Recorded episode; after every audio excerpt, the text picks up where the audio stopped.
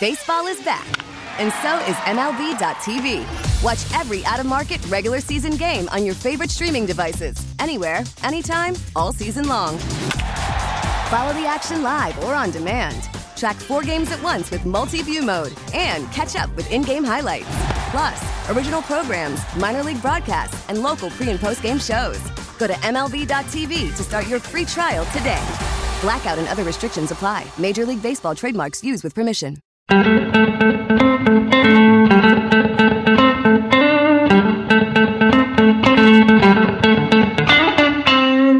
name is in the Ring of Honor at Arrowhead. It's a name you've seen but probably don't know much about. Jim Tyrer was an amazing football player. He was a finalist on his first ballot for the Pro Football Hall of Fame. But 15 seconds changed everything. Was Jim Tyrer a good man? We hope to figure that out in the latest episode of the KC Bobcast featuring filmmaker Kevin Patrick Allen. You know, you, you, you kind of took me by surprise when you reached out and said, I'm doing a documentary on Jim Tyrer. And I'm like, I've seen that dude's name at Arrowhead Stadium before, but I don't know a lot about him. And I thought, well, maybe that's why we're doing this documentary. What, what prompted you to say, you know what, of all people, we need to tell the story of Jim Tyrer? Because I bumped into a family member of Jim Tyrer.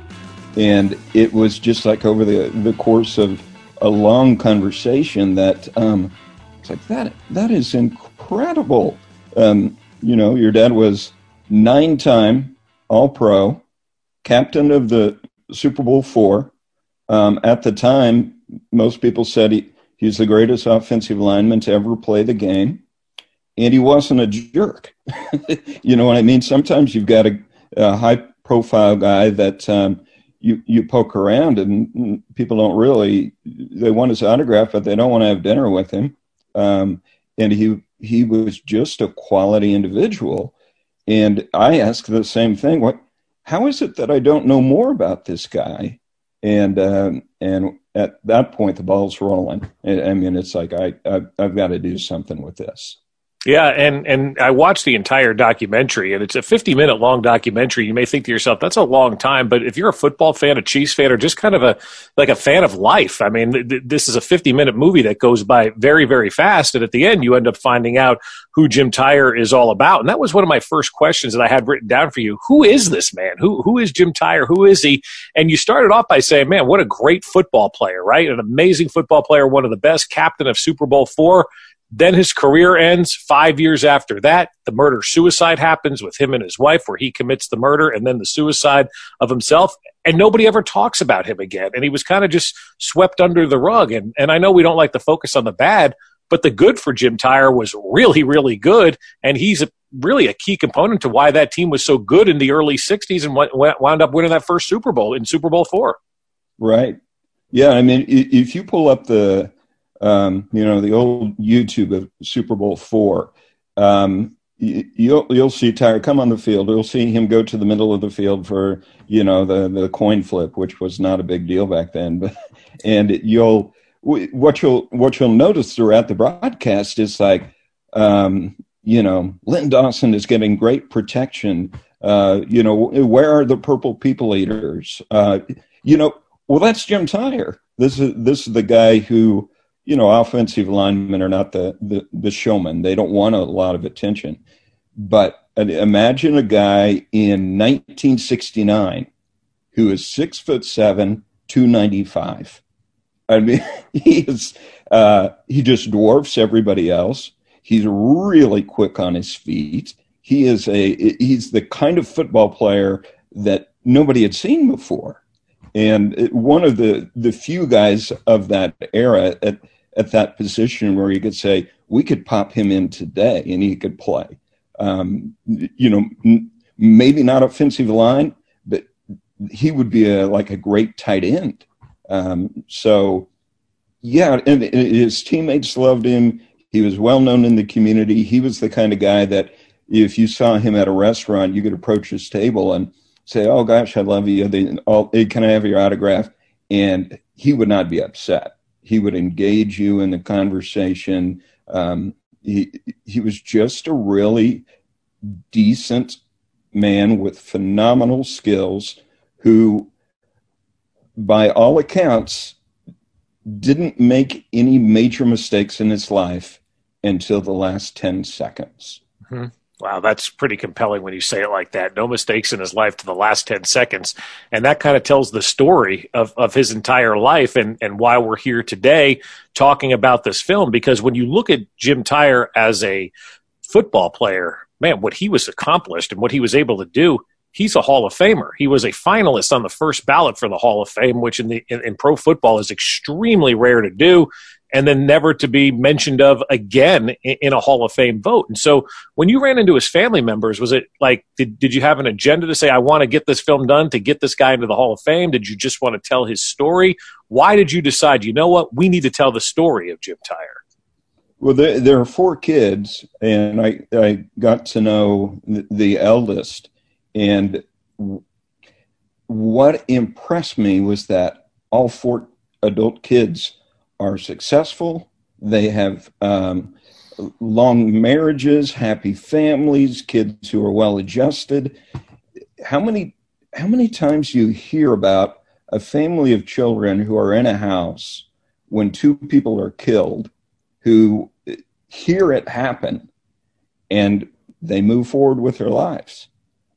That was that was the thing for me. It's like uh, um, sports is so much about endurance, you know, mm-hmm. um, and and life is is about resilience. Well, how do you break it down? Where where does that resilience come from? Or is it quantifiable? How did you guys do this?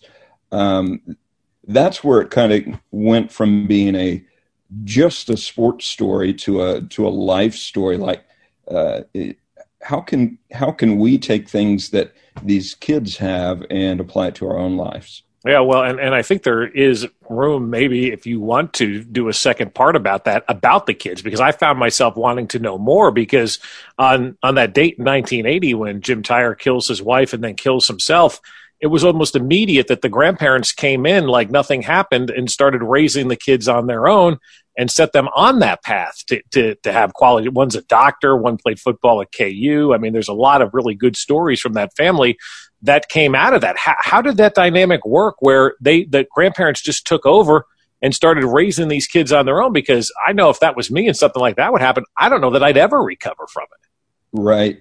Well, you know, the thing that struck me is that, you know, so much today is about talking through your feelings and getting counseling and, um, and those are, are wonderful things. I, I, don't want to diminish that by any means.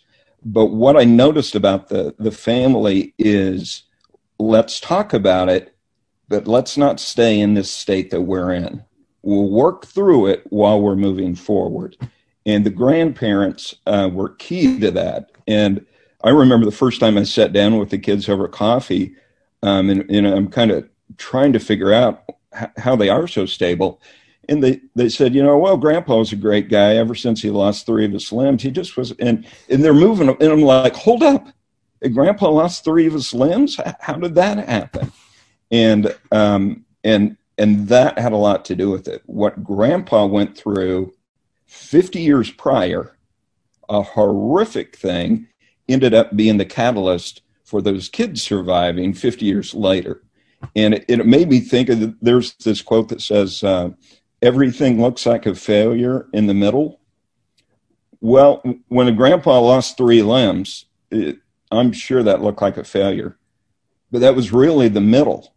It was what he went through that allowed his grandkids to survive in 1980. And because he was able to teach them what he went through, his grandkids are doing well in 2020. So, um, yeah, it is just it's just incredible. What did happen to the grandfather? Why did he lose three limbs? How did he lose three limbs? I guess. Um, well, I'll tell you half of it. okay. Yeah, uh, he's 20 years old. He just graduated from Purdue um, five days prior. He and his girlfriend and his buddy's girlfriend get in a Model A to to get out of town. Um, his buddy falls asleep at the wheel everybody dies except uh, grandpa. Um, I mean, it's just it was just horrible. And there are pictures, um, some that you see briefly in, in, the film from that accident he went through, and uh, that that was just the beginning of um, you know, his journey. And I know from the kids that he had his moments where it was like, this, what's the point? Um, but when he decided, I, I'm not going to take my life, um, then he was 100% in, uh, into making his life everything that it could be. And he, he was a, he was a hugely successful man um, with with uh, you know with a right arm. Mm-hmm. I believe it's his right. You know, two two uh, two prosthetic legs and a prosthetic arm.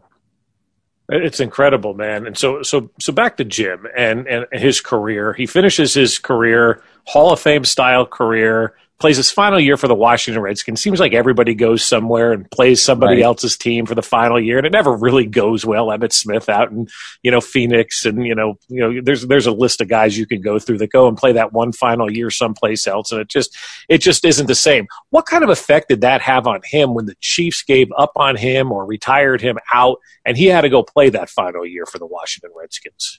By by all accounts, it knocked the wind out of him he was 13 years into his career, and his his dream was to play 15 years and be done. And he had no idea that he was that um, Hank Stram would call him in and say, "You're actually you're done now." Um, he gave him the option of retiring or or taking a trade, and and Tyrer took the trade, and it it was you know it was devastating. Um, but that that does that doesn't mean that Stram is a villain here. Um, as I talk to other players and and historians, Stram was actually guilty of holding on to guys too long because of all that they'd gone through.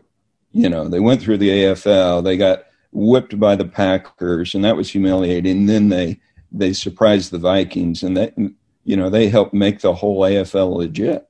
Mm-hmm. Um, those guys talk about a bond. Uh, Stram was a little bit slow to start letting those guys go, but Tyrer Tyrer was a decent salary for then. Um, he was the the oldest guy on the team. Um, he he he was the one that got cut loose. Do you, do you think that move by Hank Stram and the Chiefs by trading him to the Redskins started his kind of and we'll get into the mental side of it here in a minute, but do you think that kind of started the mental deterioration of him and him trying to figure out where I'm supposed to be in life, knowing the end of football was coming and knowing that the team that he played for for his entire career kind of gave up on him and traded him away? Did that start to put the doubts in his mind like, why am I here? What am I supposed to be doing? Yeah, it, I, I, know that that was a low point for him. Um, I'm I'm pretty confident if you ask the kids or if you were able to ask Tyrer at that time, it, he was a resilient guy. It, it was going to be more of a I'll show them, um, or or I'll find a way out of this. He, you know, he he wasn't despondent. He he was he was bummed out, but he mm-hmm. wasn't giving up. I think what really starts to send him down a road um, that he doesn't recover from is he just finds no success in business. Uh, and he planned for it. He was one of those guys that waited until the last minute. He planned for it throughout his career. Let's put some investments here. Let's learn some skills here. And it still fell apart. And you know when when you're on top of things for your entire life and then there's the prospect that you know especially at that time that my my wife is going to have to pick up the slack. Uh, and she may actually she may actually be the breadwinner for the entire family. Um, I, I think it's just human nature and especially like i said back then that it's like oh gosh what what am i even worth anymore so, what was his goal when he retired? What what did he you know want to do? What was his kind of goal when he was going to step away after say 15 years in the NFL? What was that plan? What kind of track was he on for the rest of his life? He had started a business called Proforma that was um, essentially the way I understand it, being an agent for for athletes, mm-hmm. um, uh, helping market them. I think he also had some type of types of uh, memorabilia and things that could be sold. And unfortunately, he's in Kansas City as opposed to LA or New York. Um, it's a little bit, you know, especially at that at that time, it's a little bit more difficult to be in the midst of everything and be in the middle of the country. Mm-hmm. And then he actually had a multitude of businesses, but he's quoted as saying, "I I just can't seem to stick with any of them. I I pull out of them too early." And uh, that's where it starts to get interesting because one of the key components of um, having a brain injury is you, you can't stick to anything. Mm-hmm. And it, that wasn't that wasn't who he was. That you put a bet on something and it doesn't pan out, that you you pull out real quick. That wasn't his nature, but that's kind of what he did in business. Like this isn't working, pull out. Oh, now it's working too late. Um, yeah. So why did why, why wasn't he? And I hate to use the term "taking care of," but like he played for the Chiefs for all those years, won a Super Bowl here in Kansas City. Why wasn't there some kind of cush vice president job where he could just come in and shake hands and kiss babies and kind of be the face of a bank or the face of a law firm or the face of a doctor's office or something like that? How come that never materialized for him? Well, you know, I guess there's a couple answers to that. Is the the Chiefs offered him a scouting job, um, but he would have to backtrack so much pay wise that he just didn't feel like he could do it. He had a couple of kids going to Rockhurst. Um, he had another going to Barstow.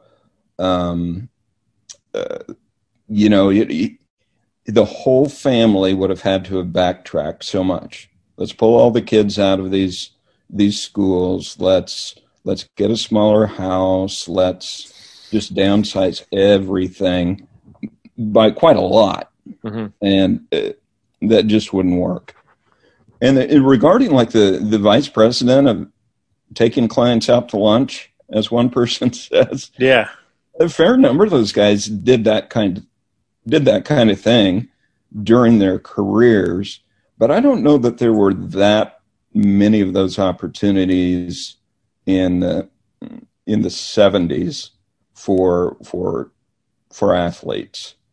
Um, you know, it's not like you're going from making 10 million a year to making 3 million a year and endorsements and all. It's it's more like going from I'm I'm the greatest at my position making 70,000 a year and uh, you know now maybe an endorsement will get my kids free chocolate milk for the year. Mm-hmm. Um, I, I don't think there were as many opportunities. So five years after roughly he retires, he has the the night where he shoots himself, kills his wife, kids are all in the house.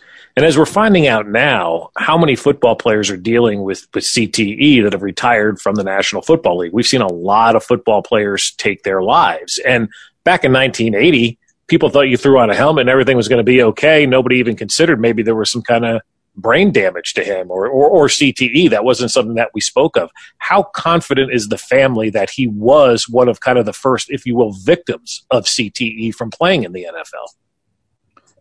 Well, I'll tell you, tell you this, even beyond the family, I, I had um, conversations with the Concussion Legacy Foundation and their CEO, Chris Nowinski, he put the the likelihood that Tyrer had CTE at more than 90%.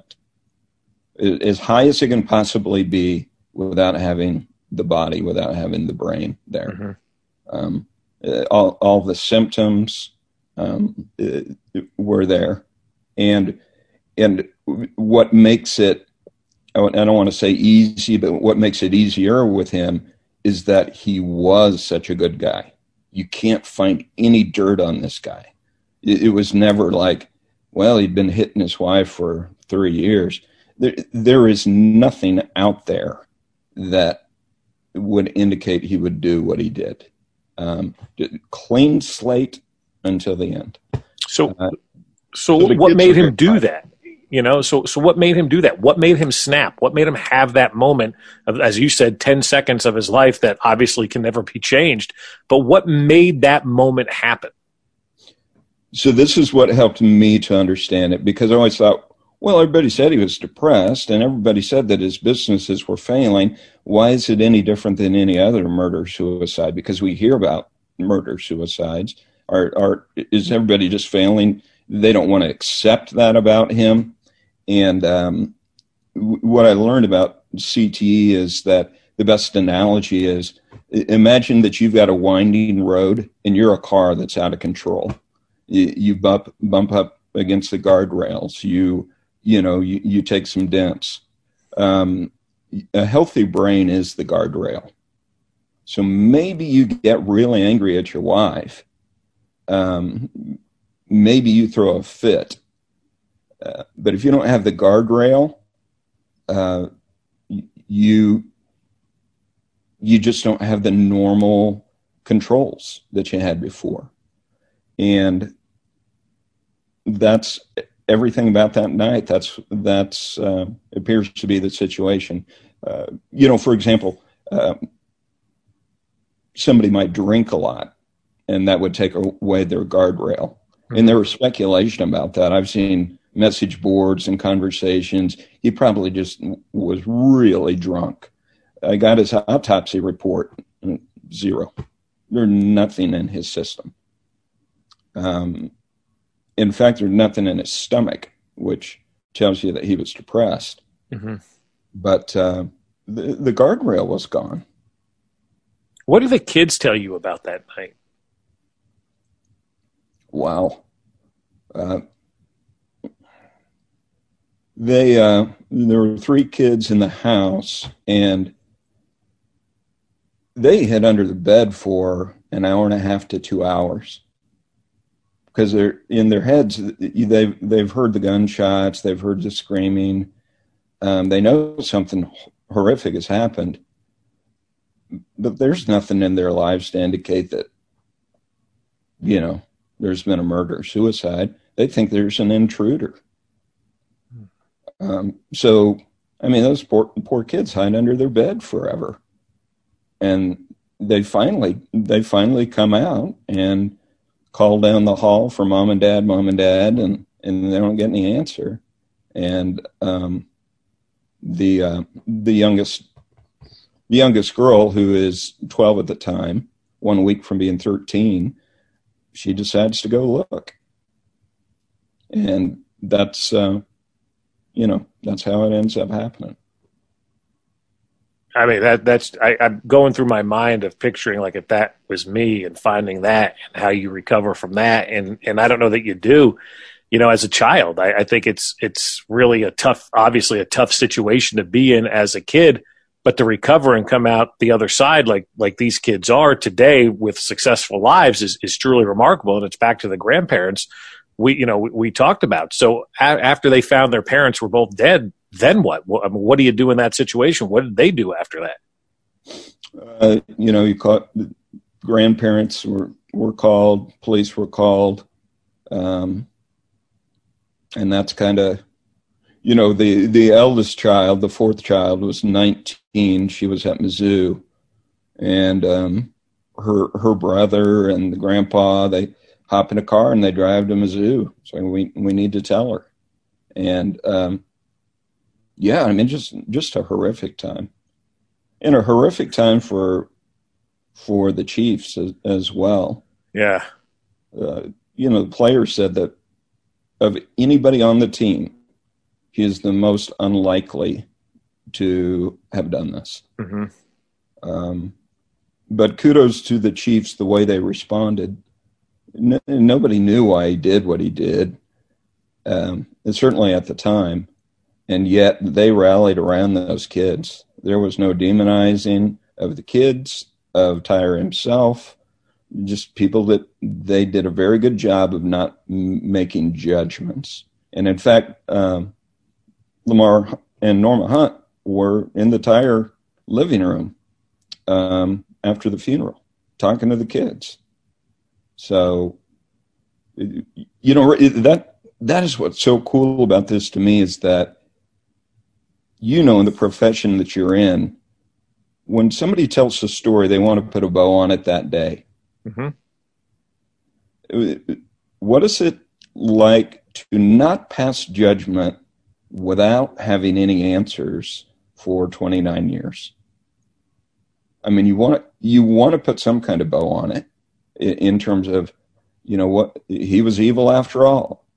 Um, you know or uh, we thought we knew him but we didn't they they just did not know and yet they remembered him uh, for 99% of his life instead of the last 1% so where's the family at now with all this do they forgive their father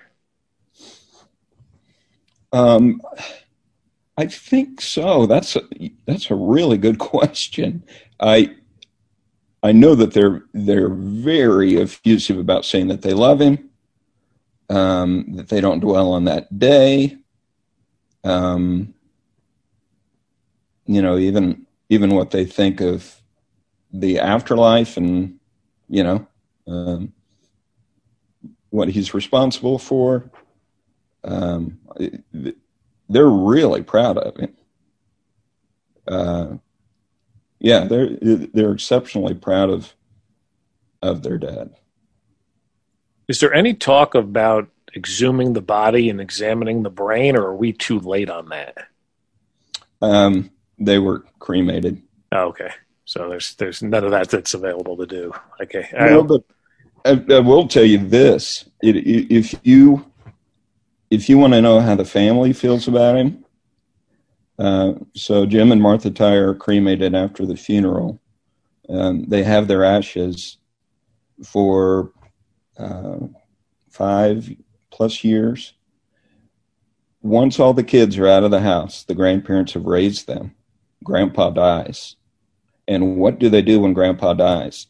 They put Jim Tyrer's ashes in with Grandpa. This is this is the father-in-law, mm-hmm. and Martha Tyrer's ashes in with Grandpa. So Grandpa is buried with his daughter and with his son, son-in-law.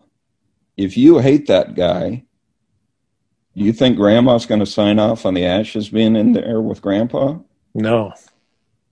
Um, so that I mean that says a lot, lot to me that you know if the, if if the if the extended family, the family of Martha Tyrer, is willing to, to have him buried with their dad, um, then maybe we should be willing to give him a, a second look as well. Well, do you think that's going to happen? I mean, is this is this the goal now to try to find a way to get him back in the conversation of being a Hall of Famer? Um, so that's prop that's probably a better question for the family. I think my biggest focus was on taking what I what I learned from them, and uh, in in just saying, you know, uh, getting a legacy right matters.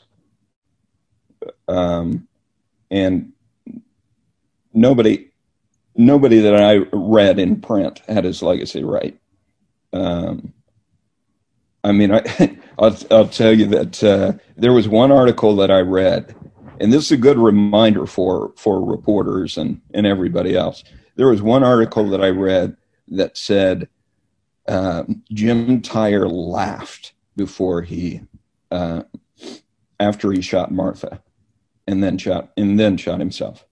I've got I've got the autopsy report. I got the crime report. What it says is that the son heard something similar to a laugh, but it wasn't a laugh it was a despondent, like plaintive wail. It, just to take that little part that says Jim Jim laughed, that, that was just disingenuous. It, whoever whoever wrote that back then um, is good copy, but wow, is that in, inaccurate? So, what do you want people to know about Jim Tyrer? Like when they when they're done watching this, what do you want people to come away with about this guy? That um, we we all need resilience, and you can actually learn it. It's not just like a talent, and there are keys to resilience. Um, and Jim Tyrer had them. Um, and it was because of the injury that he had, brain injury that he had, that um, you know, it, even the resilience wasn't enough. But uh, so you know, I, I like I said, I think that the big thing is that you get the legacy right.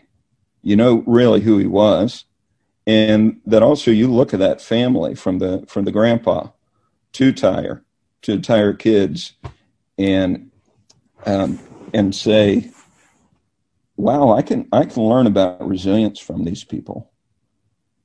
It, it, one of the things that I thought about, Bob, is that we, we've got absolute suicide epidemic, you know, um, and and like I said earlier, I think it's it's it's vital that people talk about their emotions and work through their past and all those kinds of things. But I think w- one thing that the previous generations had right, maybe they didn't talk as much, but you got to move forward too. You know, the the the continuing just to try to understand without moving forward.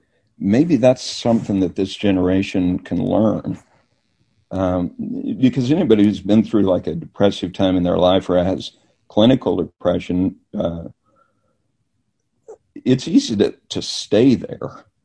You know, make make the goal to to get out of it. You know, we've talked about it. We've talked about it. We've talked about it. Uh, now, what can we do with our lives? So the title is a good man. Would you define Jim Tyrer as a good man? I named it that so people could kind of, as opposed to Jim Tyrer was a good man. I named it a good man so people could kind of think about it.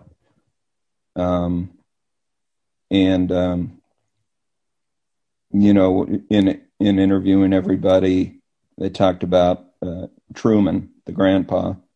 Truman was a good man. And then when when Jim was looking for work and he was willing to take pretty much anything by the end, he he was like, "Does anybody know someone looking for a good man?" You know, a good man is sometimes seen as an average guy who has integrity. Um, it it just kept on that a good man just kept on popping up every time I talked to people, and I thought, well, yeah, that that should be the name. But for my part, um, uh, my dad was a jail chaplain. And so he always taught me that there's a flicker of good in everybody, um, that you don't ever just write somebody off. And uh, anyway, I think with Tyrer, there's more than a flicker. You know, the flicker was the bad. 15 seconds. That's all it took to change a legacy. I'm not sure the Hall will ever welcome Jim Tyrer, but the next time you go to Arrowhead, you'll now know the story of a man that dominated for many years with the Kansas City Chiefs.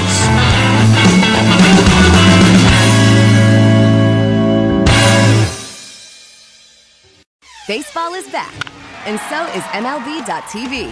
Watch every out of market regular season game on your favorite streaming devices, anywhere, anytime, all season long. Follow the action live or on demand Track four games at once with multi-view mode and catch up with in-game highlights. Plus, original programs, minor league broadcasts, and local pre- and post-game shows. Go to MLB.tv to start your free trial today. Blackout and other restrictions apply. Major League Baseball trademarks used with permission.